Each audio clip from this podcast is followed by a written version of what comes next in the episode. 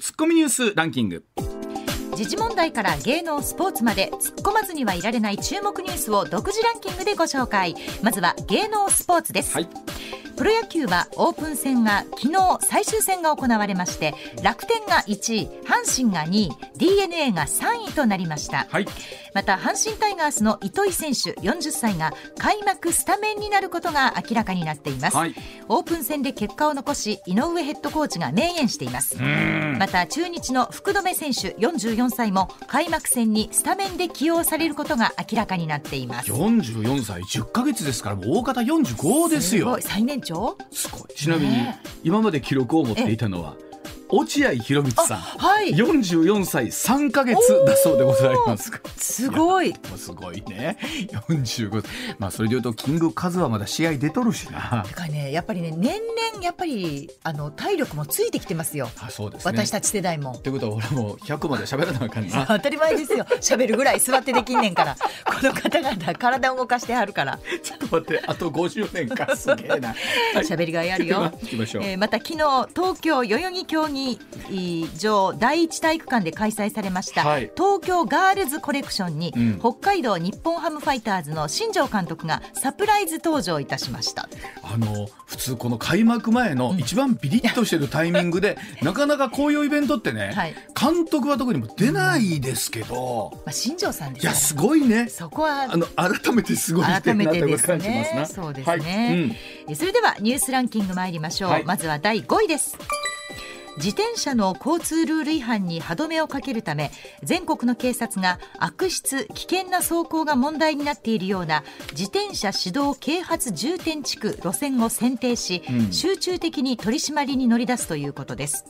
自転車について重点地区を全国で公表し取り締まるのは初めてということです、まあ、通勤や通学とか買い物で利用が多いというところだそうなんですが、そういそれこそ向川さんのところのお子さんとかは自転車は普通に、うちはねちょっと山山すぎてあんま乗れ乗れないんですよ。もう下りか上りしかないないからね。平らな道があまりないので。まあ、でも本当あの自転車の事故ってここ数年言われてますけどね。本当ね死に至ることもありますから改めてね。車を運転していても危ないっていうことってあるある。ちょっと増えましたからね。ね気をつけましょう。は、はい。い続いて第4位政府は昨日東京電力の管内で電力が今日足りなくなる恐れがあるとして初の電力需給逼迫警報を出しました、うん。家庭や企業に節電への協力を求めるということです16日に福島県沖で起きた地震の影響で一部火力発電所の停止が続く中悪天候で気温の低下が予想され電力需要が増える見込みのためです。あの僕これあるんだなと思いながらなんですがね。しかもやっぱりまあ例えば太陽光エネルギーとかもこのはい天気ですとちょっとそのね、え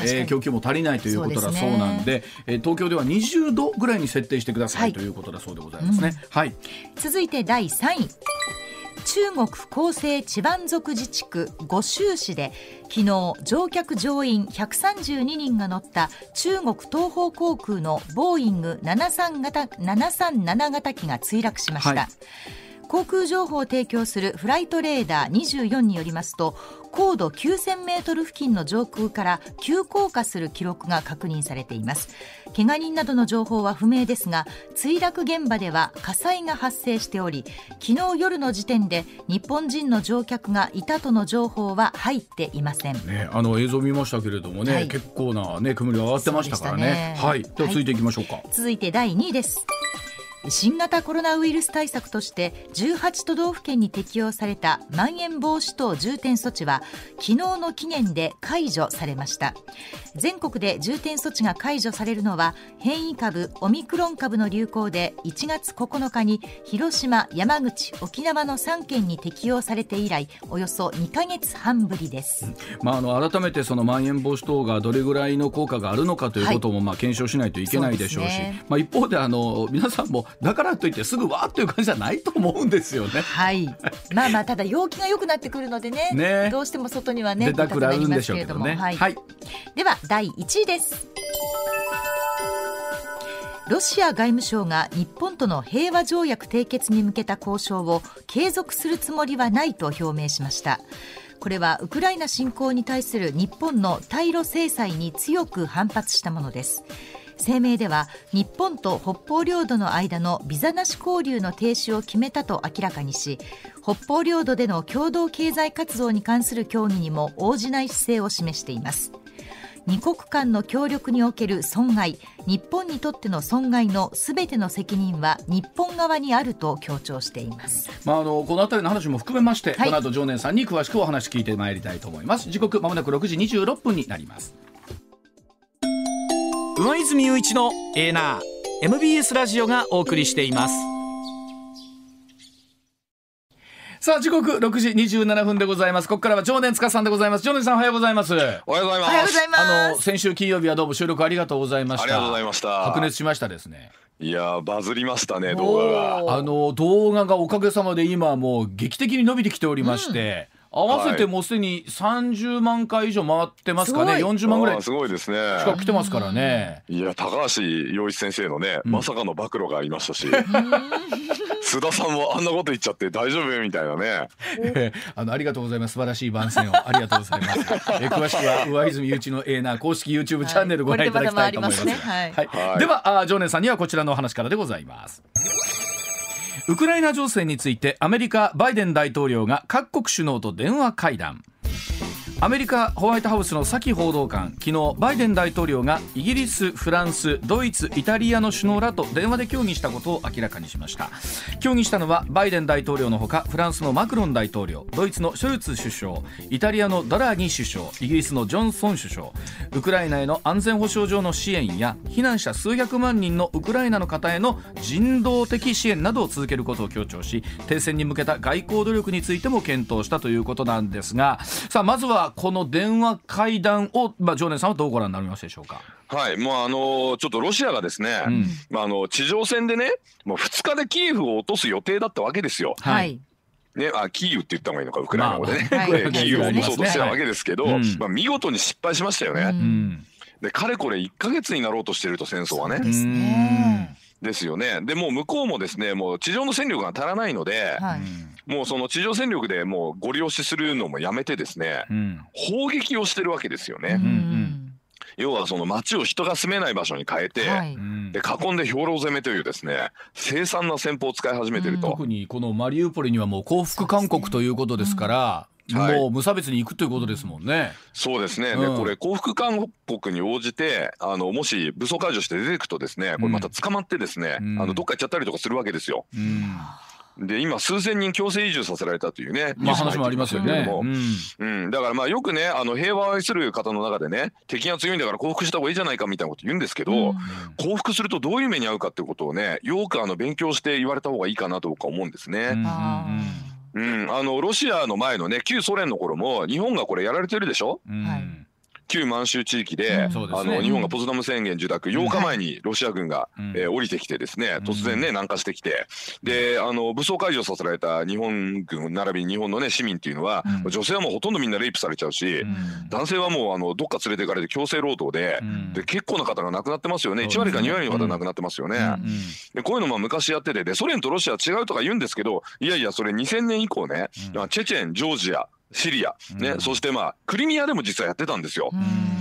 うん、でそれをずっとやってるプーチンですからあのマリウポリの人もねこれもう戦うしかないっていうふうにも思ってる方多いと思いますよ。はい。うんうんううん。ん、まあ、そんな中でこの各国首脳と会談をしたことで、まあ、それこそ、はいあのジョンさんここからあと具体的にね何かい。い方にこう進むことがあるのかどうかっていうことなんですけど、変わるのかな。いや、うん。これはね、あのー第三次世界大戦を避けなければいけないっていうもう一匹のウサギがいると、はいはい、ね私はこの番組で先週も言いましたけれども、はいええ第三次世界大戦を避けるには、まあ、その NATO とね、まあ、もしくは米軍がね、まあ、直接ウクライナに入ってロシアロシアを押し返せばもうそれで終わるんですけど、うん。それやっちゃうとですねロシアの核ドクトリンが、まあ、反応してですねそううんうん。ええ負けそうになったら核使うっていうのがロシアの核ドクトリンですから、はい。はい。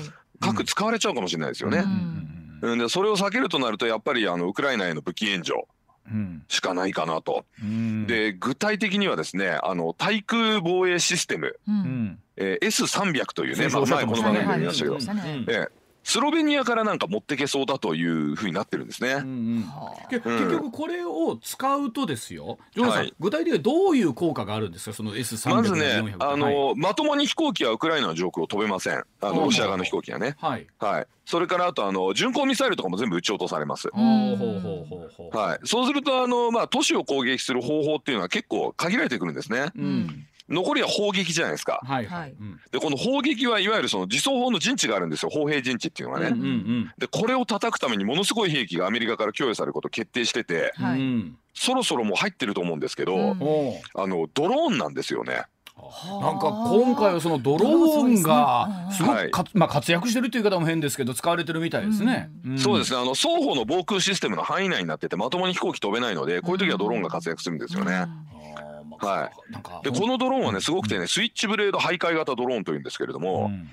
あの100時速180キロで40分間飛行できます。すすごい。ごいね。電池もそれドローンなんですか？ドローンって言うとなんかちょっとイメージが変わりますね。ええ。で発射管も含めてね重さね25キロぐらいなんで、うん。はえー、ギリ、えー、一応米袋2.5 5個分ぐらいなんであー。ギリギリ歩兵が屈強な歩兵が担いであそうか敵のそうか。あー。そうですそうです。で敵の近くまで行って射出するんですよ。なるほどうん。であのカメラがついてまして、はい。その偵察機能もあるんですね。あここになんか敵のうん。あの、まあ、自走砲があるなと司令部があるなと、でそういうのを見つけてですねあのロックオンするとですね相手を追っかけて、うん。であの突っ込むんですね。自爆ドローンなんです実はこれ。はい、でね対戦車弾頭を持ってますので、はい。戦車でも破壊できますのであの大砲なんかはもう楽勝ですねこれに当たれば。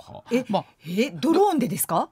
ドローンがそうなんですよ。対戦車弾頭をねあはいの新型のやつは対戦車弾頭を積んでて戦車でもぶっ壊せるので大砲なんかこんなもうあのこんなんで突っ込まれたらもうひとたまりもないです。ロシアの大だ砲はからそんなことも含めて、まあ、ウクライナがまあ非常にそのまあ対ロシアに対してまあ検討しているという言い方がいいのかどうか分かりませんが、うん。押し返してるわけですよね、持ちこたえてるわけですよあのね。一部ね南部ではね、うん。あのーすごいあの大きな反撃が始まったということで、うん。えっ、となんかえっ、とミえっ、とミコライフじゃミコライフですね。ミコライフからなんか、えーかなり大きな反撃が始まって、えーここのとこ数日間まあロシア軍を押してるんですけど、うん。ただねちょっと戦車とかの数が足らないので、はい。あの要はその走行車両がないとねあのこうガンガンこう突っ込んでいけないんですよね。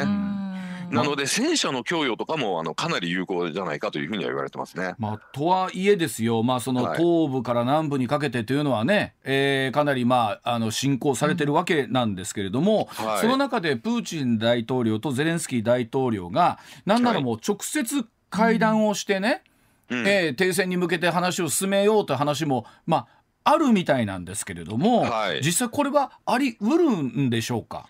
まあプーチンがなかなか応じないんじゃないですか。そうまあはい現実やっぱりそうでしょううね。んロシア、ア皇帝というのはですね、はい。中華皇帝にすごく似てまして、うん。えー戦争に負けるとねあの王朝潰れちゃうんですよ。まあまあでも、まあうん。王朝ってのはそういうところですよねまあもともとそうがね。あの、うん。どまあ独裁化してる今のプーチンってのはプーチン王朝みたいになってるんですけど、うん。はい。でね例えばあの前のねうん。えっ、と例えば帝政ロシアうん。はい。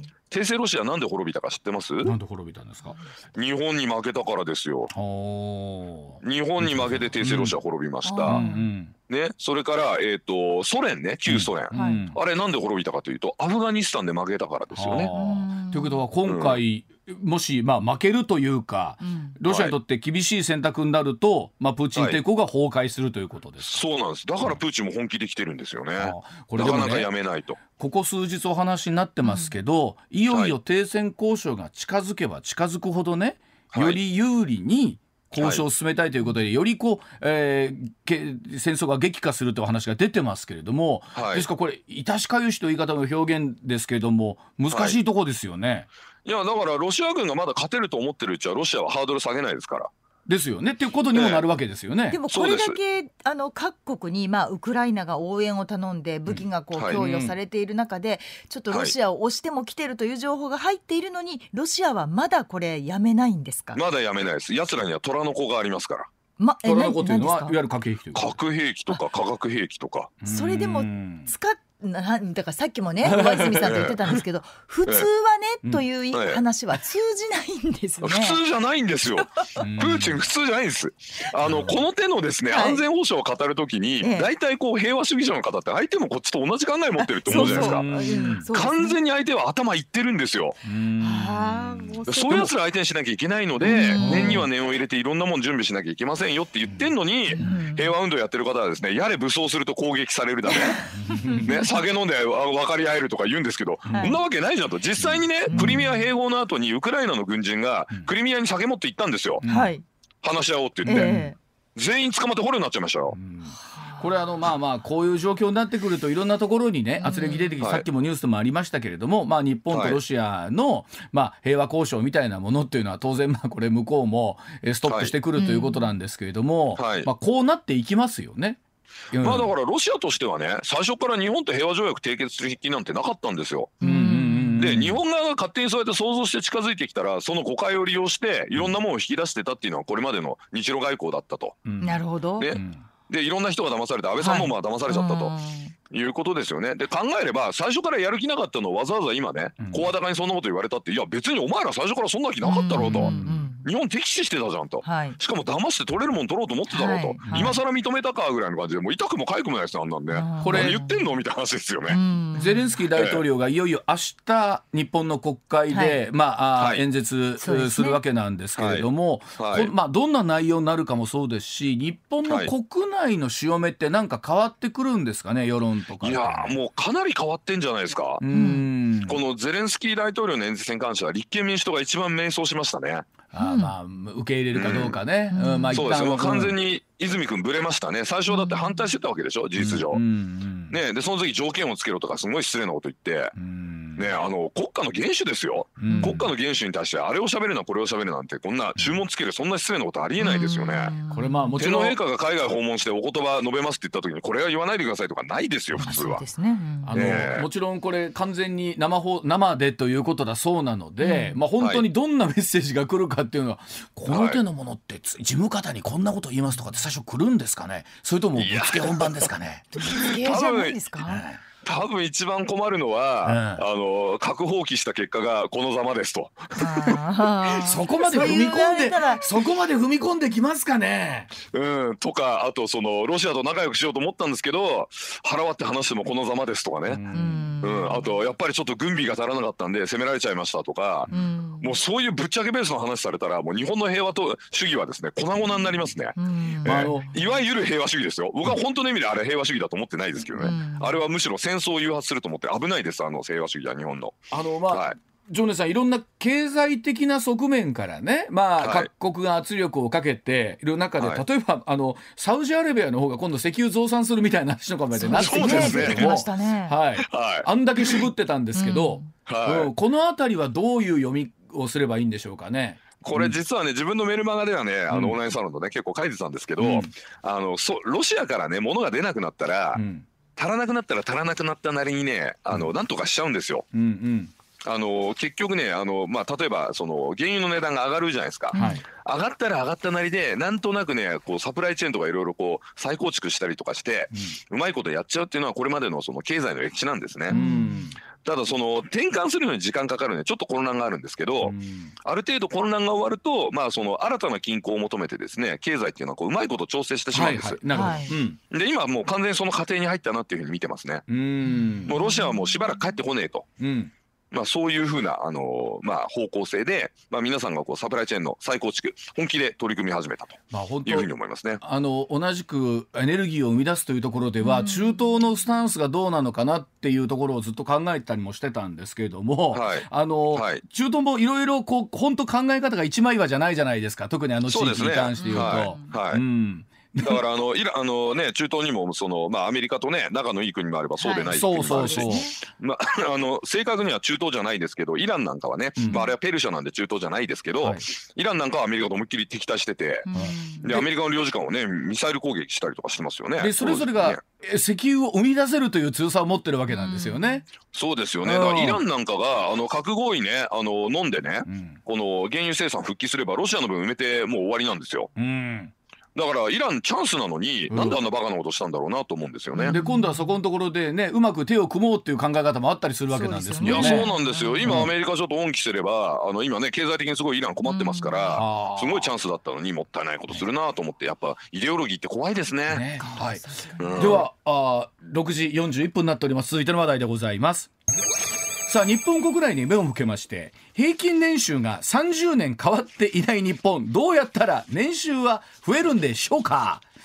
さああ国税庁2020年分民間の給与実態調査統計によると日本の給与所得の平均年収433万1000円。ちなみに10年前の2010年412万円。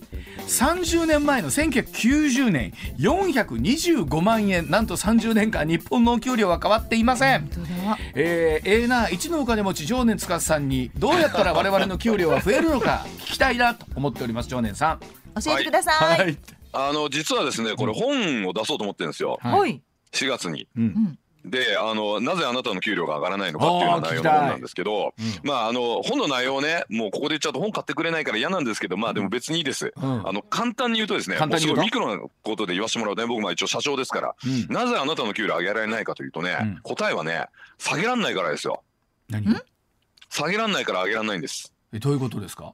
日本の給料ってね、いろんな労働法上の制約があって、一回給料上げたら二度と下げらんないでしょ？はい。確かにそうたですね。確かにそうですね、はい。はでしょ？だから業績がいいからってちょっと給料上げて、その後コロナショックみたいなのが来たらどうします？うーん。えそれは会社潰れちゃいますよね。うん。会社が慎重になってるってことですか？そうです。でね、うん。上井上上泉さんとか向川さんのはい。雇用をね、守れなくなっちゃうかもしれないんですよ。うんうんね、そう考えたら今給料上げるよりも、ね、あの雇用を長く保障してもらった方がいいんじゃないですか？どっちが得ですかっていうと労働者の方もそれは長く勤められた方がいいよねって納得してるからこの状況が続いてるんですよ。あの僕アメリカのね雇用状況どうかわかんないですけど比較的そのクビになるよく映画でも「うん You are fire」はいみたいな話ってありますけどその分上がっていくのも上がっていくってことなんですよ上がね。りますね。上がるしまたすぐ雇ってもらえるしうん。今アメリカなんてどこのお店行こうが全部ね「We are hiring」って書いてるんですよ。ハイアリングって？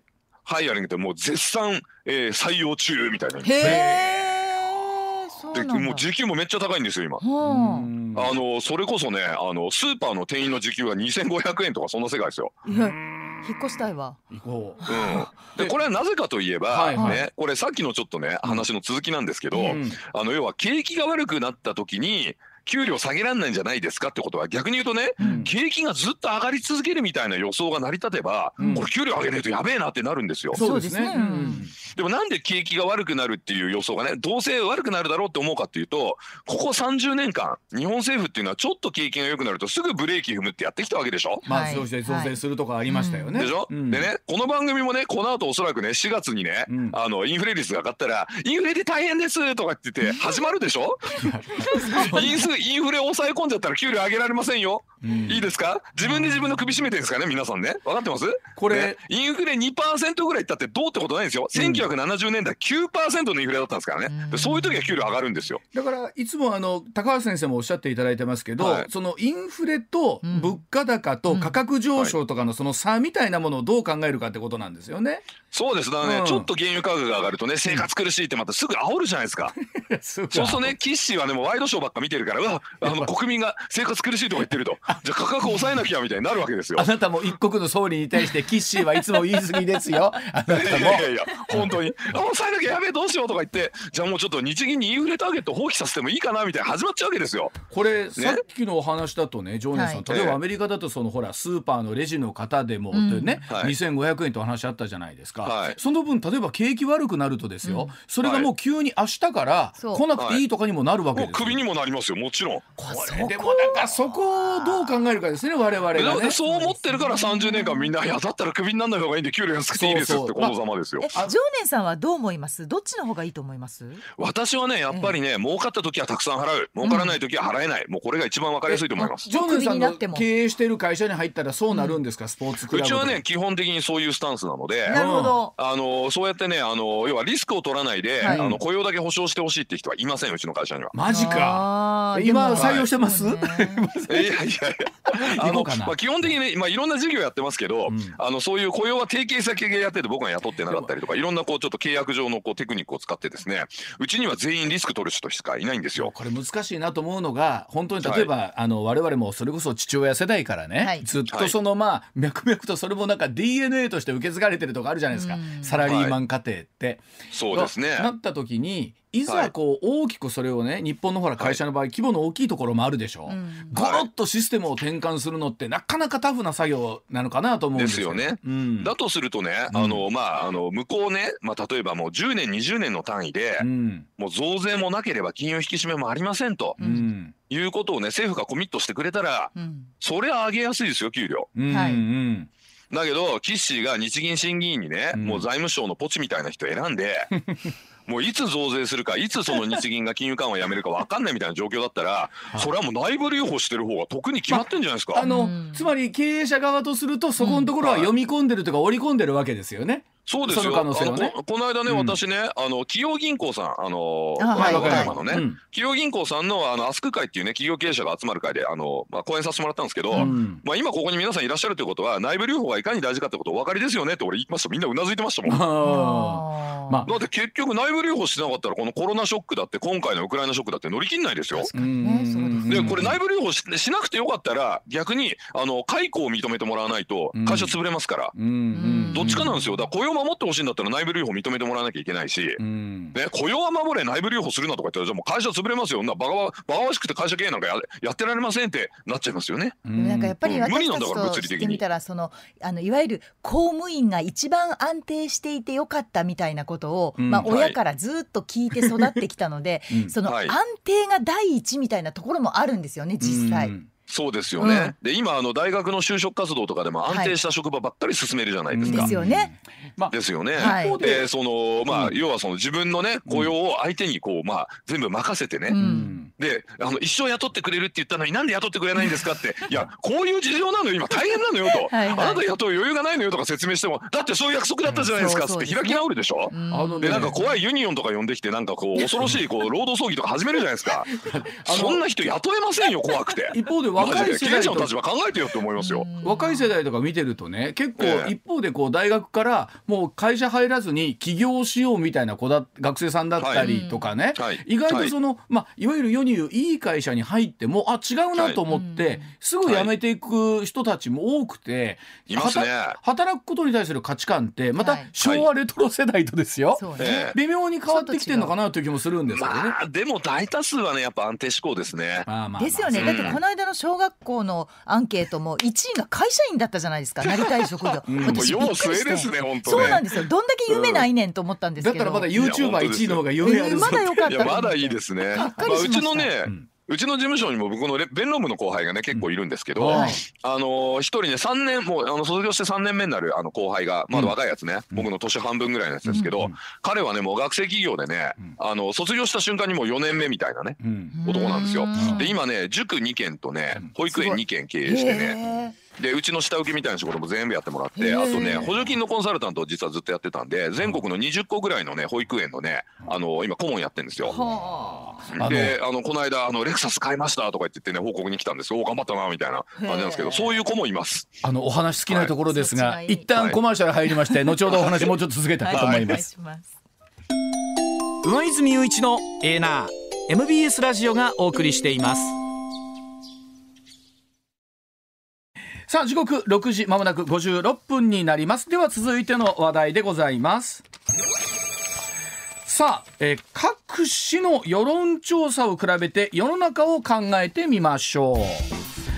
さあ昨日さまざまな世論調査の結果が出ましてロシアのウクライナ侵攻への経済制裁核共有の議論新型コロナ対策岸田政権の支持率各政党の支持率などが出てきたんですけれどもさあ常念さん、はい。えー岸田政権の支持率がですねやっぱりこれはい。各社によって大きく変わってまして、はい。FNN の調査では65.8%でうん。前に比べて3.2ポイント増えてるんですがそうなんですよ。時事では6.8%これも増えて50.2%、はい。